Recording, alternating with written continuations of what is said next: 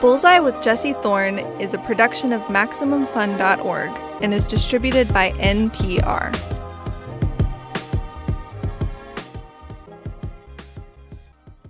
I'm Jesse Thorn. It's Bullseye.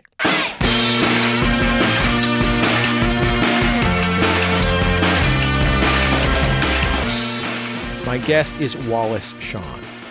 He's a character actor, one of my favorite character actors, probably one of your favorite character actors. On screen, he has over 180 credits. He was in Clueless, The Princess Bride. He's had regular roles on Gossip Girl and Crossing Jordan. You might also know him as the voice of the T Rex on Toy Story. Hey, who moved my doodle pad way over here? How you doing, Rex? Were you scared? Tell me honestly. I was close to being scared that time. Oh, I'm going for fearsome here, but I just don't feel it. I think I'm just coming off as annoying. He's also an Obie Award winning playwright and the author of several books. His most recent is called Night Thoughts. It's a collection of essays touching on topics like politics, morality, and privilege. Wallace is here with me now. Wallace Shawn, welcome to Bullseye. It's great to have you on the show. Great to be here. Is this really what you think about at night? Well, obviously, I'm a regular, in some ways, regular bourgeois person, and I think about uh, the errands that I haven't completed, and I think about the emails I haven't returned. But I suppose I do think about the things that are in my book uh, quite a bit. They do intrude. I was thinking about talking to you, and I did, and I literally only realized the irony of that this moment. Like last night, I was, it, my three year old came into my bedroom and woke me up just as I was about to fall asleep, and I didn't fall asleep for another 45 minutes. And most of that time, I was thinking about, I was thinking about the fact that today I was going to be talking to you. Well, this is very flattering, and I'm deeply touched. I think that I rarely think about big questions at night. I think about little anxieties much more than I think about big anxieties. I mean, a- as we record this, y- yesterday, the president did some saber rattling um, with North Korea, who are apparently now a nuclear power. And I didn't think about that at all. I was mostly thinking about whether I was going to embarrass myself today in some way. So I'm impressed that you're able to think about anything that actually matters. You know, when you're in that quiet thinking space, I, am just consumed by my personal anxieties in, those times. Well, this is our life as as uh, conscious human beings that we uh, have a self that is, uh, you know, uh, preoccupied with uh, our own bodies and what may happen to them and what's going to happen, you know, in the next 24 hours. But at the same time, you know, we do have an awareness that there are other people out there and that uh, there's a world out there. I think that we may have a greater awareness of it than uh, people in the 18th century. You know, we're hooked into the whole planet, and that's uh, something we can't fix we are hooked into it. I mean, we can't uh, change that. Do you see it as something that needs fixing? Well, I just mean that it, it uh, in terms of uh, leading a tranquil life, even in some ways being uh, happy or cheerful, it's uh, obviously difficult or, or impossible if you're aware of uh, things that are happening on the other side of the world because they're uh, so violent and bloody and sickening, and people are in agony. So I think probably if you were uh, a farmer in the Middle Ages, you know, you didn't worry about uh, what was happening in Syria.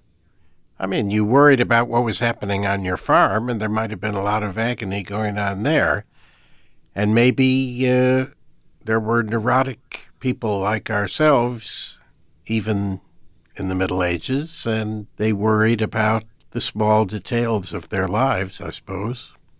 You got a Fulbright when you were uh, a very young man to, uh, think, teach in India before India was as developed as it is today.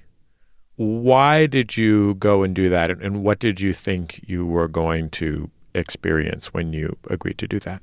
Well, at that time, I was about 21, and I uh, felt that I might pursue a life as a uh, perhaps some kind of international civil servant.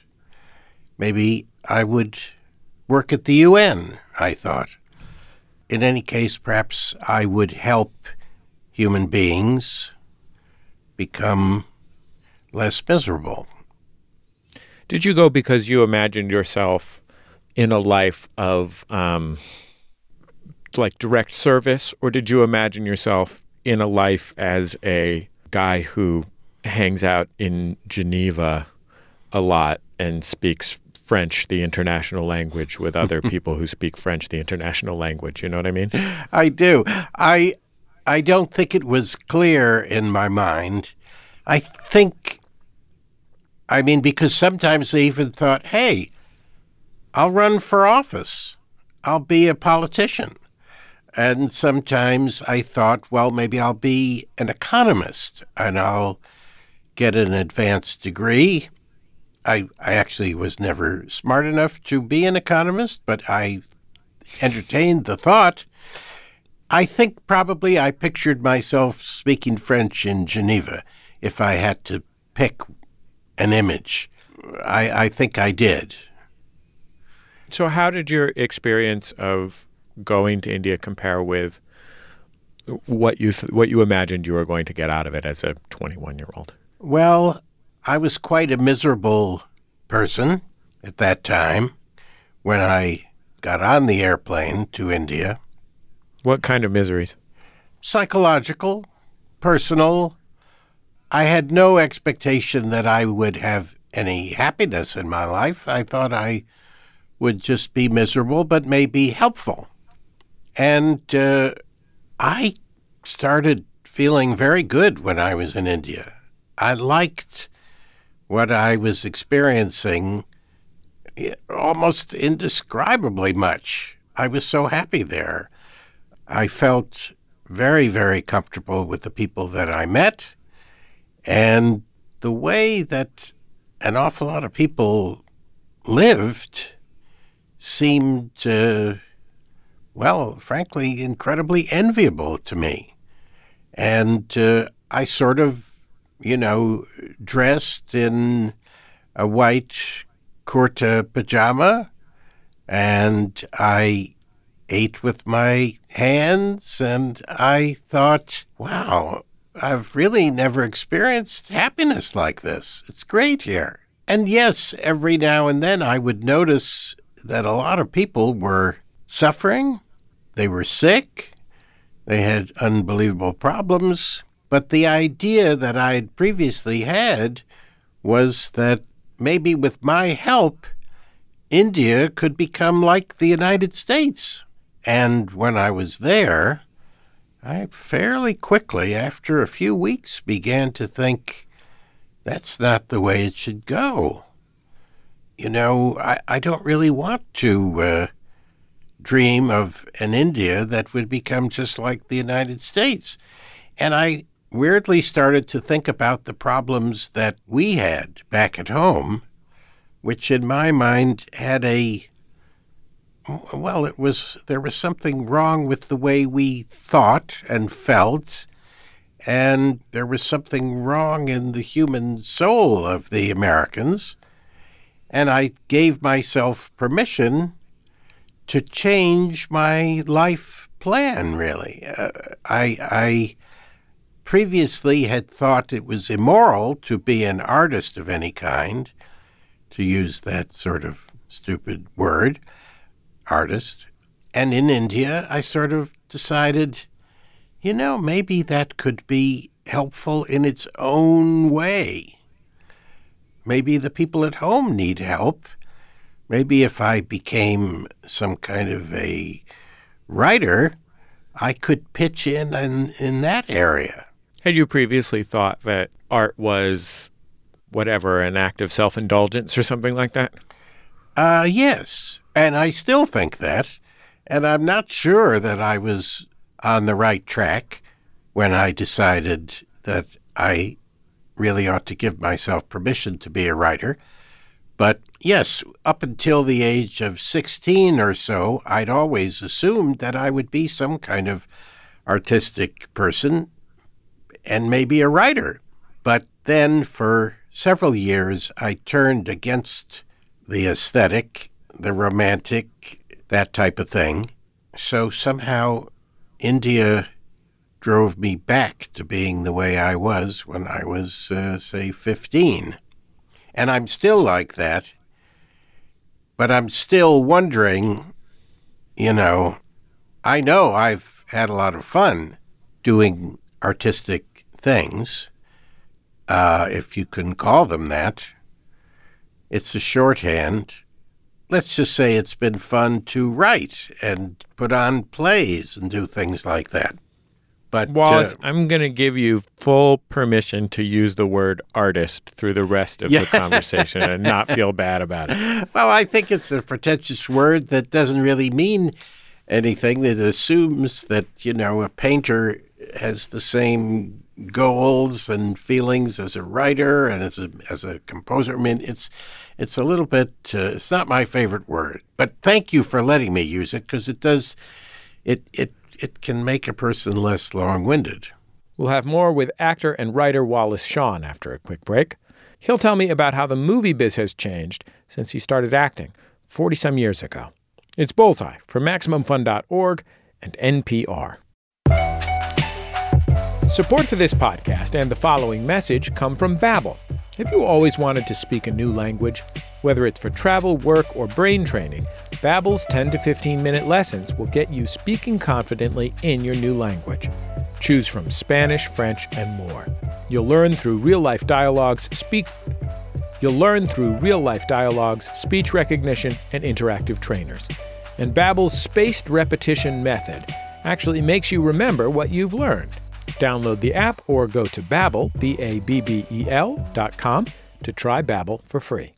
Let's play some games, everybody. I'm Ophira Eisenberg, host of NPR's Ask Me Another. Are you looking for the answer to life's funnier questions? Zamboni? That is correct. Every week, we blend comedy plus a special celebrity interview. Jim Gaffigan. I've always done acting, I just have never gotten roles. Listen and tell your friends.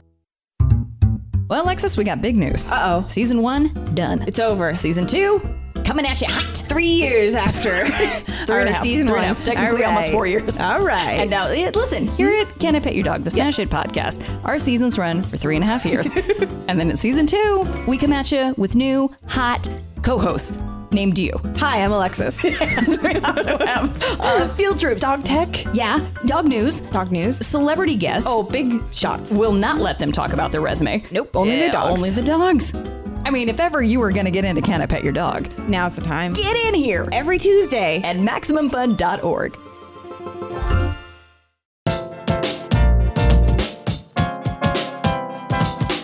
I'm Jesse Thorn. You're listening to Bullseye. My guest is the actor, playwright, and author Wallace Shawn. He's back as the lovable Rex in Toy Story 4, out later this month. Do you think of yourself as an actor? Not really. I mean, I I mean, life tends to be a bit foreshortened in one's memory. So really, the earlier years seem longer, and the later years seem shorter. So to me, I was a writer from an early age, and it grew naturally out of my life. And I still think of myself as a writer. And, and then I, I sort of think, oh, well, then there were these very quick years that came later in which I, I took on another thing that weirdly somebody offered me of being an actor. And I've I've done a bit of that recently. I mean, I know that I was much more successful, strangely, as an actor than as a writer. So I realize that most people who meet me, if they know me at all, they they think, "Gosh, I'm meeting that funny little guy who's an actor." And then I say, "No, no, you don't understand. I'm a very serious writer who you should take very seriously."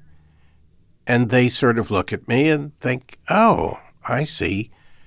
Well, that funny guy thinks that he's also a writer and that I should take him seriously. How bizarre. Are you the kind of person who is comfortable not being intensely judgmental of your own work?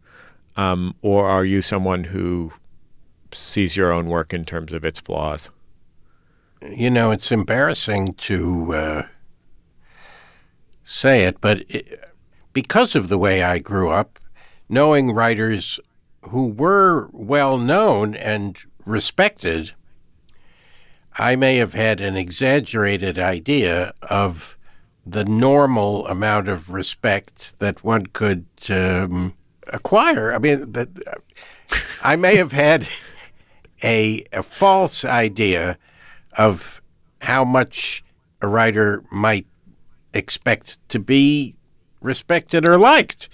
And so obviously there are many people who would think I've received too much uh, admiration and respect for my plays, uh, and because some people think they're worthless. And I've always felt I've received an inadequate amount of admiration and respect. And so it's been up to me to be on the side of my work. Uh, in other words, it's been uh, neglected or criticized a lot, I felt. So I have to like it. I'm one of the people who has to promote it somehow to myself. So this is in the background of the fact that, uh, quite honestly, I've tended to have a higher opinion of my own work than other people have had. Uh, and I've tended to enjoy my own work. Uh, horrible to admit it. Now, I don't let my work be seen by anybody until I've spent many years trying to make it as good as I can make it. So, obviously, in the process of writing, there's a lot of self criticism and destruction of pages that seemed okay yesterday, but upon second thought, you sort of think they don't make the grade. So the kind of nastiness toward my own work, that goes on in private.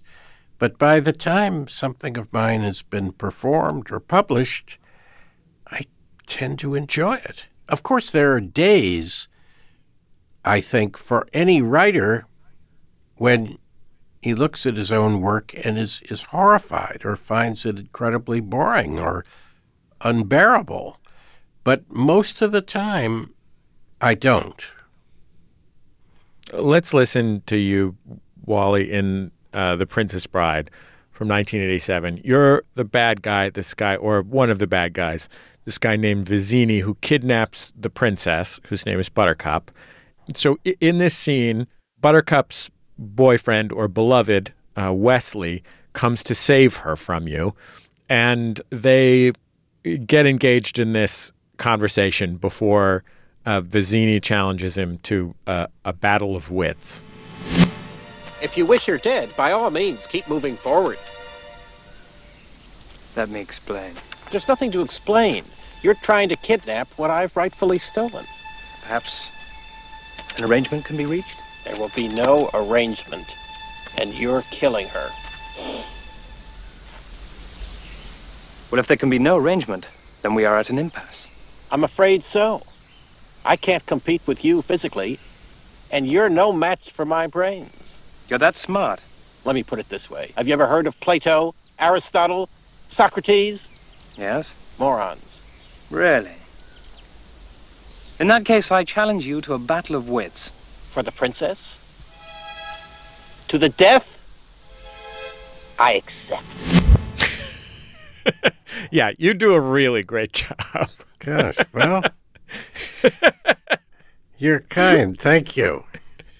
I, I watched that movie at my uh, cabin uh, maybe a month and a half ago, and I hadn't seen it since I was, you know, 23 years old or something like that. Although I watched it a million times uh, as a kid, and I I was worried that I wouldn't like it as an adult because you know I was worried I would see the seams or whatever, and I was really happy that I loved it as much as a 37 year old dad as I had loved it as a, or almost as much probably, but pretty close as I had loved it as a, you know, 11 year old browsing the shelves at Blockbuster Video.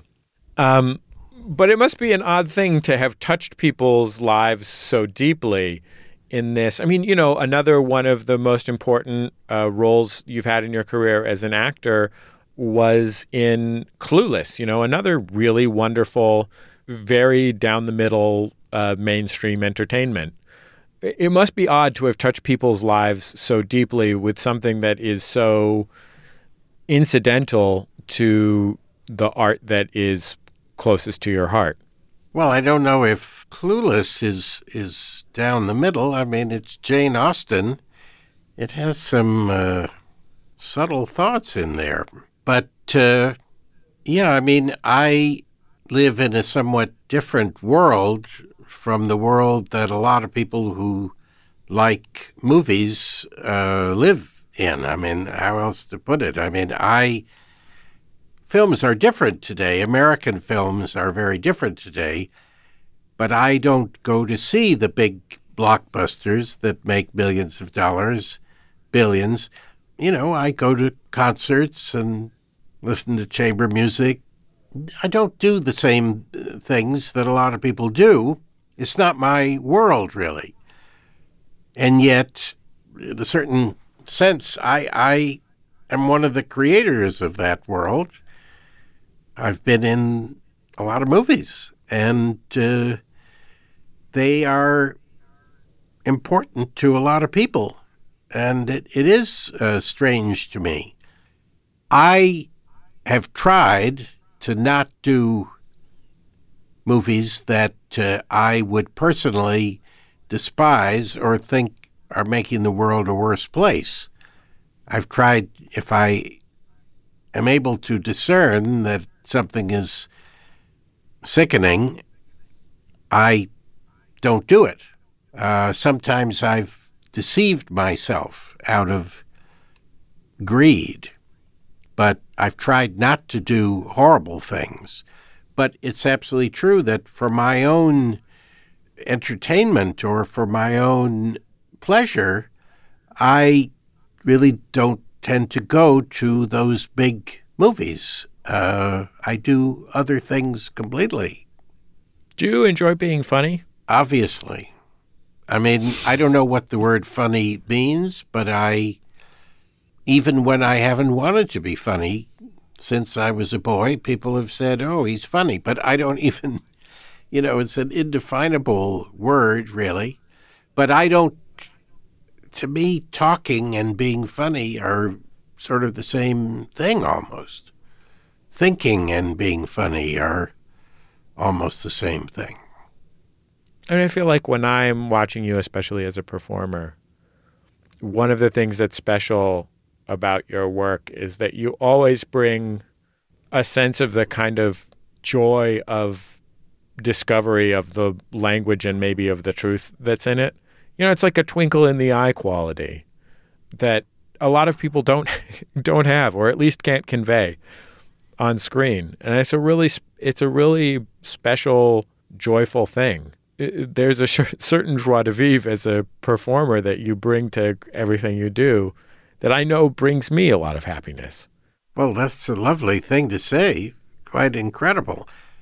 I mean, I, I of course actually love performing, so acting for me is is uh, very pleasing. I mean, I I thought, you know, I would spend my life at a desk, and it turns out I've had opportunities to do all these different crazy things and to explore different parts of myself, which is what an actor does, you may see the fact that I'm just feeling good about that activity. I mean, I feel like you're one of the first artists that I've interviewed in my, you know, 18 years of doing this who admits to enjoying their work.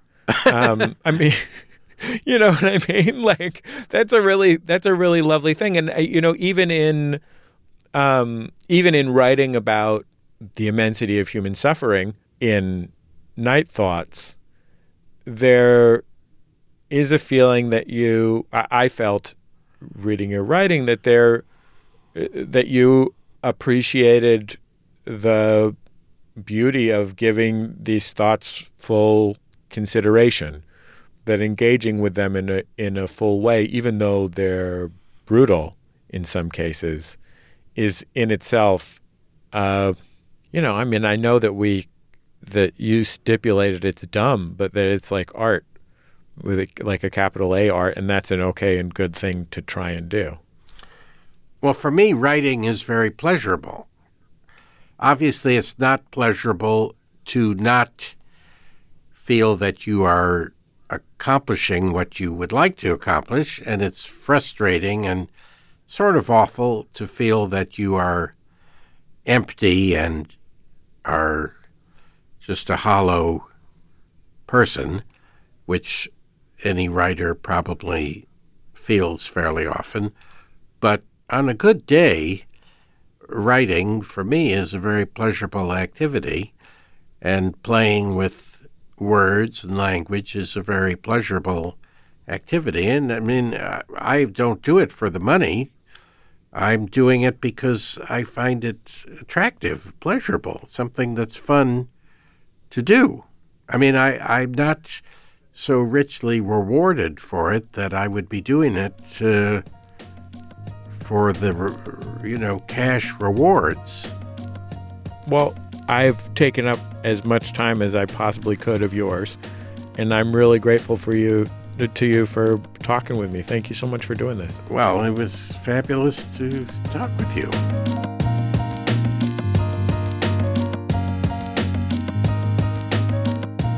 Wallace Shawn everyone.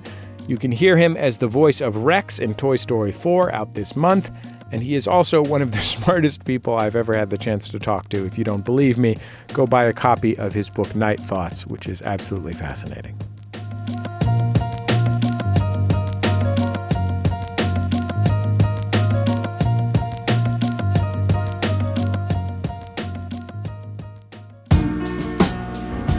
That's the end of another episode of Bullseye. Bullseye is recorded at MaximumFun.org world headquarters overlooking MacArthur Park in beautiful Los Angeles, California, where our substitute producer, Raghu, has noticed that the formerly green lake has uh, become somewhat brownish. Um, his best guess, and you know, he is a reporter, is that this has to do with science. The show is produced by Speaking Into Microphones. Our producer is Kevin Ferguson. He skipped on out of the office this week to take care of a new baby. Raghu Manavalan filled in for him. Jesus Ambrosio is our associate producer. We get help from Casey O'Brien. Our production fellow is Jordan Cowling. Our interstitial music is by Dan Wally, aka DJW. Our thanks to him for sharing it with us. There is a collection of music from Bullseye on Bandcamp uh, that he has put up there as a pay what you will. So you could go and and you can pretend you're uh, hosting Bullseye inside your car or whatever. Or at home, if you have a karaoke microphone. Our theme song is Huddle Formation by the Go Team. Our thanks to the Go Team. They're nice folks, and to their label Memphis Industries. And hey, listen, there are hundreds of episodes of Bullseye that you can listen to. Uh, I'm talking about nearly two decades of shows. You can find them all on our website at MaximumFun.org. You can also grab them in your favorite podcast software. Uh, you can find us on YouTube, where many years of shows now reside. And I think that's about it. Just remember, all great radio hosts have a signature sign off. Bullseye with Jesse Thorn is a production of MaximumFun.org and is distributed by NPR.